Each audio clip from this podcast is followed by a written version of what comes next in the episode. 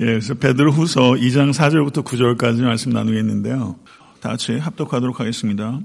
하나님이 범죄한 천사들을 용서하지 아니하시고 지옥에 던져 어두운 구덩이에 두어 심판 때까지 지키게 하셨으며 옛 세상을 용서하지 아니하시고 오직 의를 전파하는 노아와 그 일곱 식구를 보존하시고 경건하지 아니한 자들의 세상에 홍수를 내리셨으며 소돔과 고모라 성을 멸망하기로 정하여 자가 되게 하사 후세 경건하지 아니할 자들에게 본을 삼으셨으며 무법한 자들의 음란한 행실로 말미암아 고통당하는 의로운 롯을 건지셨으니 이는 이 의인이 그들 중에 거하여 날마다 저 불법한 행실을 보고 들음으로 그 의로운 심령이 상함이라. 주께서 경건한 자는 시험에서 건지실 줄 아시고 불의한 자는 형벌 아래에 두어 심판 날까지 지키시며 아멘. 하나님의 말씀입니다. 아, 베드로후서 2장 4절에서 9절은 아, 거짓 교사들에게 임하게 될 심판에 대해서 아, 그리고 다가올 심판에 대비해서 우리 그리스도인들이 어떻게 살아야 하는가에 대한 말씀이라고 할 수 있습니다. 근데 오늘 본문은 그 유다서 4절부터 13절의 내용과 대단히 흡사합니다. 아마도 유다서가 먼저 쓰여졌을 것이다. 그리고 베드로 후서를 쓴 이 베드로는 유다서보다는 더 광범위한 어, 그 수신인들을 염두에 두고서 유다서의 내용을 참조하여 베드로후서를 적었을 것이다. 이렇게 학자들이 일반적으로 보고 있습니다. 어, 유다서와 베드로후서, 베드로후서 그 유다서 4절부터 13절의 내용인데요. 어, 거기에는 어, 세 개의 심판들 그리고 오늘 본문에도 세 개의 심판들이 기록되어 있습니다. 이 세 개의 심판들 중에 두 개가 동일한 내용이고 한 개가 독특한 내용이라고 볼 수 있습니다. 유다서에서 기록되어 있는 세 개의 심판들 중에 첫 번째 사건은 민수기 14장의 내용인데 갈랍과 여호수아를 제외한 20세 이상의 모든 백성들이 광야에서 죽게 된 사건을 기록하고 있습니다. 그리고 두 번째에는 창세기 6장에 자기 지위를 지키지 아니하고 자기 처소를 떠난 천사들에게 임한 심판을 기록하고 있습니다. 세 번째는 창세기 19장의 사건으로서 소돔과 고모라의 심판, 이 세 가지 심판 사건들이 유다서에 기록되어 있습니다. 그러니까 유다서에는 민수기 14장 사건, 창세기 6장, 창세기 19장의 사건이 민수기 사건이 제일 먼저 나왔기 때문에 역사적 순서대로 기록되어 있지 않은 거죠. 그래서 신학적 의도에 따라서 세계 심판들이 유다서에 기록되어 있다 이렇게 볼 수 있습니다. 근데 반면에 오늘 읽은 베드로 후서를 보게 되면 유다서와 동일하게 천사의 심판, 소돔과 고모라의 심판이 있는데 이 두 개의 심판 사이에 홍수 심판, 노아의 이야기가 나오면서 홍수 심판이 중간에 끼어서 이렇게 세 개의 심판들이 기록되어 있습니다. 그러니까 천사의 심판, 홍수 심판, 소돔과 고모라의 심판. 그러니까 이 세 가지의 사건들은 역사의 순서에 따라서 어, 기록되어 있다고 볼 수 있고 심판의 규모가 천사에 대한 심판, 우주적 심판, 그리고 홍수 심판이라는 광범위한 심판, 그리고 소돔과 고모라라는 지역적인 심판의 순서대로 어, 베드로후서 2장 기록되어 있다. 이렇게 그 차이점을 어, 구분해 볼 수 있습니다.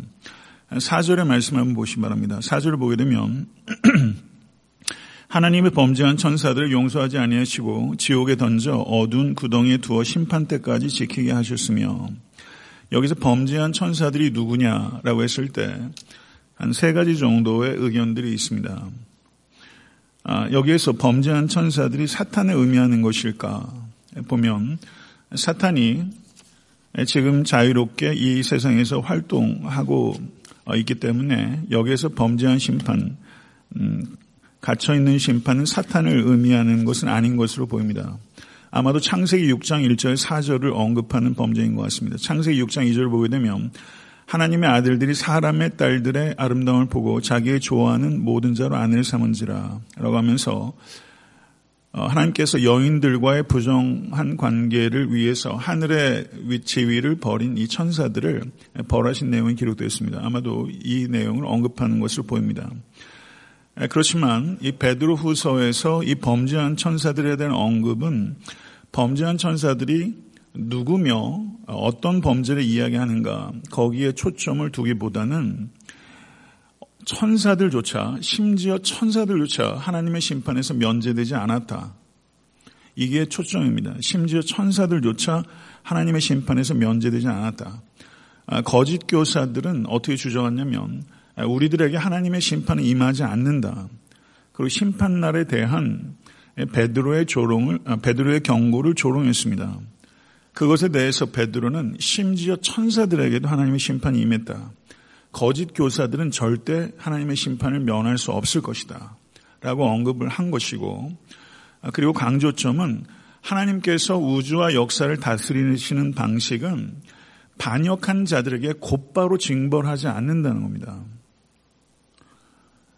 세상에 악이 관영합니다. 이 악의 문제를 다룬 신학적 주제 신정론이라고 하는데 이 악의 존재에 대해서 많은 사람들이 교회 안팎인 사람들이 이것에 대해서 질문하면서 왜 악을 그들에 두느냐라는 그런 질문들을 하게 되고 이런 질문으로부터 무관한 삶의 현실은 좀 없다고 생각합니다. 그렇지만 여기서 기억해야 되는 것은 하나님께서 우주를 다스리는 방식은 반역하자마자 즉시 증발하는 방식이 아니라는 것을 우리가 이해해야 될 필요가 있다는 거죠.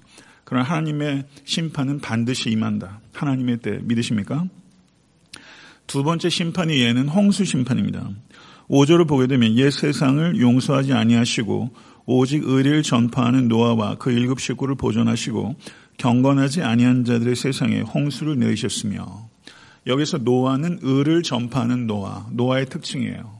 그리고 그 시대의 특징은 무엇입니까? 경건하지 않은 시대라고 할 수 있습니다. 창세기 7장 1절을 보게 되면 너와 내 온 집은 방주로 들어가라. 내가 이 세대에 내 앞에서 의로움을 보았음이니라 이렇게 말하고 있습니다.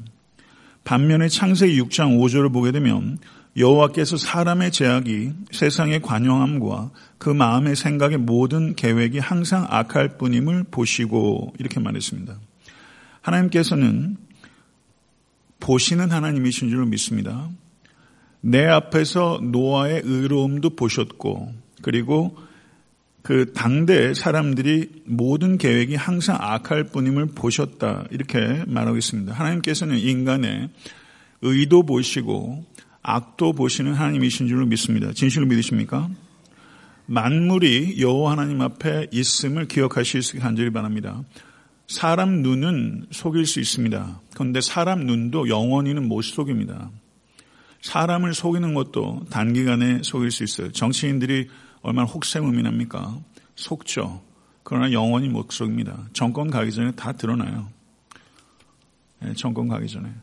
인간도 지속적으로 속이기 어렵습니다. 하나님 결코 속일 수 없다는 것을 기억하신 여러분과 제가 되서 간절히 바랍니다. 내 앞에서 의로움을 내가 보았느니라. 하나님께서 이렇게 말씀하셨는데 노아가 구원을 받은 것은 그렇다고 노아의 의로움 때문이라는 뜻은 아닙니다. 여기서 주의해야 됩니다. 그렇게 되면 노아에게 있어서 구원은 그의 의로움이 공로가 돼서 구원받은 것이 되기 때문입니다. 아, 히브리서 11장 7절을 보게 되면 믿음으로 노아는 아직 보지 못하는 일에 경고하심을 받아 경외함으로 방주를 예비하여 그 집을 구원하였으니 이로 말미암아 세상을 정지하고 믿음을 쫓는 의의 후사가 되었느니라. 믿으십니까? 노아의 의로움은 노아의 믿음의 증거였던 것입니다. 그는 여호와 하나님의 말씀을 믿었고 그 노아의 의는 그의 믿음의 증거였습니다. 그렇기 때문에 노아의 의 때문에 구원받은 것이 아니라 노아의 믿음 때문에 구원받은 것이고 노아의 믿음의 참됨이 그의 의로움으로 증명이 된 것입니다. 아멘. 여러분과 저도 우리의 의로움 때문에 구원받지 못합니다. 맞습니까? 그러나 우리에게는 의로움이 삶의 특징이 되어야 됩니다. 그리고 그 의로움은 여러분과 저의 믿음의 증거가 되는 것입니다. 홍수가 시작되던 날에 노아 시대의 사람들은 무엇을 했을까요? 마태복음 24장 37절부터 39절을 보시면 노아의 때와 같이 인자의 이남도 그러하리라. 홍수전에 노아가 방주에 들어가던 날까지 사람들이 먹고 마시고 장가 들고 시집가고 있으면서 홍수가 나서 저희를 다 멸하기까지 깨닫지 못하였으니 인자의 이남도 이와 같으리라. 아멘. 사랑하는 성도 여러분, 심판의 날이 도래하에도 노아 시대의 사람들은 그 심각성을 전혀 깨닫지 못했습니다. 홍수 때와 같이 사람들이 무지와 무감각했던 것은 예수님의 초림 때도 그러했습니다. 예수님의 재림 때도 사람들이 그러할 것이라고 예언하고 있습니다. 노아의 믿음을 사람들이 조롱했습니다. 그렇죠. 연기, 그 흙먼지 펄펄 나는 마른 날에 노아의 방주 쉴 때 사람들이 얼마나 조롱했겠어요. 우리가 살고 있는 이 시대도 경건하지 못한 사람들이 세상에 가득합니다. 노아가 방주를 세워갈 때 조롱당했던 것처럼 믿음의 방주인 교회다운 교회를 세워갈 때 세상 사람들은 비웃습니다. 우리도 헛웃음을 칠 때가 많이 있어요. 교회가 성경적 교회의 모습과 너무나 현저한 차이가 있기 때문입니다. 세상이 미혹과 협박으로 교회를 겁박합니다. 그리고 우리 자신들도 지나치게 실망할 때가 있습니다. 지나치게 실망하는 것도 죄라는 것을 기억하실 수 간절히 바랍니다. 지나친 낙관과 지나친 비관 양쪽을 다 피해야 됩니다. 교회의 모습을 보고서 지나치게 낙관하는 것, 그거는 시대를 분별하지 못하는 것입니다. 그렇지만 지나치게 비관하는 것, 그건 믿음이 없는 것입니다.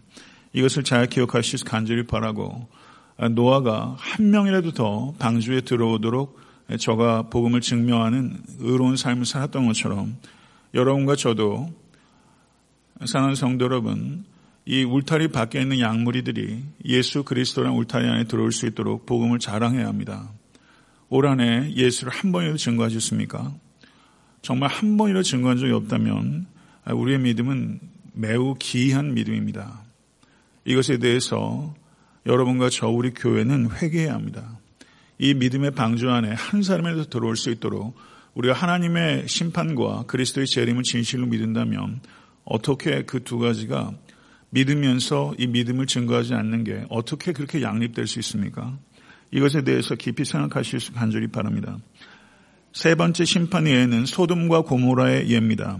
소돔과 고모라 성을 멸망하기로 정하여 죄가 되게 하사 후세에 경건하지 아니할 자들에게 본을 보이셨으며 무법한 자들의 음란한 행실로 말미암아 고통당하는 의로운 롯을 건지셨으니 이는 의인이 그들 중에 거하여 날마다 저 불법한 행실을 보고 들으므로 그 의로운 심령이 상함이라 이렇게 말하고 있습니다. 소돔과 고모라의 심판의 이유는 잘 아시는 데 성적 범죄입니다. 창세기 19장을 보시게 되면 천사 두 천사가 롯을 방문했고 롯이 영접했습니다. 그런데 거기 보게 되면 노소를 막론하고 찾아와서 그 천사와 상관하려고 했다 이렇게 표현하고 있어요. 너무 점잖게 표현했어요. 예. 예, 두 천사와 성적 관계를 맺겠다. 사람 내놓으라. 이렇게 말했죠. 이것은 부끄러움을 모르는 단계로 사회가 이미 넘어간 거예요. 지금 이 시대가 딱 이렇습니다. 부끄러움을 모르는 단계로 넘어갔어요. 부끄럽다고 얘기하는 사람들이 오히려 부끄러움을 당하는 시대가 됐어요. 그렇지 않습니까? 이 노아의, 그, 죄송합니다. 이 롯의 집에 찾아왔던 두 천사와 상관하겠다고 했던 사람들은 성의 자유를 있던 것이 아니라 성의 노예가 되었던 것입니다. 여러분과 제가 살고 있는 이 시대가 그러하고 우리 자녀들이 여기에 노출되어 있는 것입니다. 얼마나 예, 얼마나 참담한 상황입니까? 그런데 소돔과 고모라의 죄는 성적 범죄만이 아닙니다. 그거는 반만 이해한 거예요. 에스겔서 16장 49절을 보게 되면 내 아우 소돔의 죄악은 이러하니 그와 그의 딸들에게 교만함과 음식물의 풍족함과 태평함이 있으며 또 그가 가난하고 궁핍한 자를 도와주지 아니하며 거만하여 가증한 일을 내 앞에서 행하였음이니라. 그러므로 내가 보고 그들을 없이 하였느니라 이렇게 말하고 있습니다. 소돔과 고모라의 문제는 성적 범죄만이 아니라는 거죠. 교만함, 풍족함, 태평함, 거만함 이런 문제가 있었던 거예요. 그리고 가난하고 궁핍한 자를 도와주지 않았던 것에 문제가 있습니다. 물질적 풍요 반드시 성적 타락과 연관이 됩니다. 몸이 편하고 넉넉해지면 이 성적 타락은 필연적으로 따라와요. 여기에서 예외적이기 얼마나 어려운지 모릅니다. 여러분도 예외 아닙니다. 긴장 푸시면 안 됩니다. 경건하지 아니한 정도를 넘어서서 노아 시대의 사람들은 경건하지 아니하였다고 표현하고 있는데 이 소돔과 고모라 때는 뭐라고 말하냐면 무법하고 음란했다고 표현하고 있습니다. 우리 시대가 무법하고 음란한 시대입니다. 이것에 대해서 롯이 악에 대해서 그의 의로운 심령이 상했다 이렇게 말하고 있습니다. 여러분과 저의 심령도 상해야 합니다. 그런데 창세기 19장 7절은 롯은 소돔과 고모라 사람들을 향해서 뭐라고 말하냐면요. 내 형제들아 이런 악을 행하지 말라 이렇게 말하고 있습니다. 이런 악을 행하지 말라. 잘 아시는 것처럼 노아도 당대의 완전한 자라고 얘기했는데 그 사람이 완전한 것이 인간적 기준에 따른 것이지 하나님 앞에서 의롭다고 말씀을 하셨지만 노아도 완전한 사람 아니었습니다. 방주에서 나오자마자 아, 곧 실족했습니다. 롯은 어떠합니까? 롯도 완전한 사람 아니었습니다. 저에게도 치명적인 약점들이 있었습니다. 근데 베드로 후서 2장 9절을 보게 되면 주께서 경건한 자는 시험에서 건지실 줄 아시고 불의한 자는 형벌 아래에 두어 심판날까지 지키시며 이 말씀 믿으십니까? 진실로 그러합니까? 다시 한번 읽겠습니다. 주께서 다시 한번 같이 한번 읽을게요. 주께서 경건한 자는 시험에서 건지실 줄 아시고 불의한 자는 형벌 아래 두어 심판날까지 지키시며 아멘. 성도 여러분, 성경의 모든 말씀을 먹으실 수 있게 간절히 축원합니다. 말씀 편식하지 마십시오. 말씀을 편식하다 보면 말씀을 아예 모르는 것보다 심각한 문제를 만들 수 있어요. 말씀을 편식하시면 안 돼요. 이런 말씀에 대해서 아멘할 수 있어야 됩니다. 축복에 네, 훌륭하십니다. 네, 축복에 대한 말씀뿐만 아니라 하나님의 징벌과 진노에 대한 말씀에 아멘할 수 있어야 돼요. 이것을 우리가 깊이 생각해야 됩니다. 이 노아 시대 그리고 로세 시대 만연했던 이 부도덕 우리가 살고 있는 이 시대도 만연한 부도덕의 시대입니다. 우리도 시험을 당합니다. 미혹과 협박을 당합니다. 이 시대를 살아가기 위해서 우리가 어떻게 합니까? 마지막 때에 하나님의 심판이 있을 것이다. 아멘. 믿으십니까? 마지막 때 하나님의 심판이 있을 것이다. 하시라도 하나님의 심판이 임할 수 있다. 이것에 대해서 우리가 생각해야 돼요. 저를 한번 따라 하시죠. 심판의 빛 아래 살기. 다시 한번 하겠습니다. 심판의 빛 아래 살기. 예, 조금만 있으면 또 태양빛이 떠올라요. 예. 그럼 우리는 어떤 빛 아래 태어나야 되냐면 심판의 빛 아래 살고 있다. 이, 이, 이, 이 표현을 기억하세요. 심판의 빛 아래 우리는 살아가고 있다. 이것을 생각해야 돼요. 이게 종말 신앙입니다. 기독교인의 신앙은 종말 신앙이에요. 존 스토트 목사님 뭐라고 말했냐면요. 그리스도의 재림과 심판을 의식적으로 예견하는 가운데 살고 일하고 증거하는 것은 신실함에 이르는 유일한 자극이다. 이렇게 표현했어요. 그리스도의 재림과 심판을 의식적으로 예견하는 가운데 살고 일하고 증거하는 것은 신실함에 이르는 유일한 자극이다. 그리스도께서 재림하시고 심판하실 것입니다. 그럼 믿는 자들은 구원받을 것입니다. 이것을 의식적으로 예견하고 생각하지 않으면 신실함에 이르지 못합니다. 그리스도인다운 경건한 삶의 가장 강력한 동기는 예수의 재림과 심판입니다. 그래서 기독교 윤리, 철학에서도 윤리학을 공부해요. 그러면 모든 타 종교에 다 윤리에 대한 얘기가 있습니다. 그러면 예, 뭐 자비와 타 종교에서 얘기한 자비와 성경적 극률, 자비, 사랑과 외형적으로 보게 되면 상당히 유사하게 보입니다. 그러합니다. 그렇지만 본질적인 차이가 많이 있어요. 윤리적 내용의 차이도 있지만 윤리의 근거가 차이가 있는 것입니다. 윤리의 근거가 달라요. 기독교의 윤리의 근거는 예수 그리스도의 재림과 심판입니다. 그래서 그리스도인의 윤리는 종말론적 윤리예요. 그래서 모쪼록 기억하십시오. 심판이 있습니다. 심판이 있을 것이다 라는 것에 대해서 지나치게 강조하거나 불충분하게 강조하는 것, 양극단은 항상 좋지 않습니다. 심판에 대해서 지나치게 강조한다는 건 뭐냐면 심판이 있을 것이다 하고 벌벌벌벌 떨면서 예, 세상으로부터 회피하고 입을 뒤집어 쓰고 앉아가지고 예, 무책임하게 살아가는 것, 심판을 벌벌벌벌 떠는 것, 이게 지나친 강조입니다. 심판에 대해서 아무 두려움 없이 살아가는 것, 이거 불충분한 강조입니다. 그래서 심판에 대해서 지나치게 강조하거나 불충분하게 강조하는 것, 둘 다 옳지 못합니다. 사랑하는 성도 여러분, 우리는 하나님의 뜻에 순종하기 위해서 살아있는 사람들입니다. 맞습니까? 하나님의 뜻에 순종하기 하다가 불가피하다면 불이익도 감수하고 불가피하다면 고난도 기꺼이 감수하는 것. 신앙생활 하면서 내가 예수 그리스도 때문에 불이익 한 번 감수한 적 없다. 예수 그리스도 때문에 고난 한 번 감수한 적 없다. 만약 그렇다면 그 신앙생활 희한한 것입니다. 불이익과 고난을 기꺼이 감수한 삶의 사례들을 차곡차곡 쌓아가십시오. 그게 믿음의 훈장입니다. 가치 있는 일입니다. 그것이 성도의 신앙을 견고하게 세우고 교회를 정결하게 싣고 강력하게 하는 것입니다.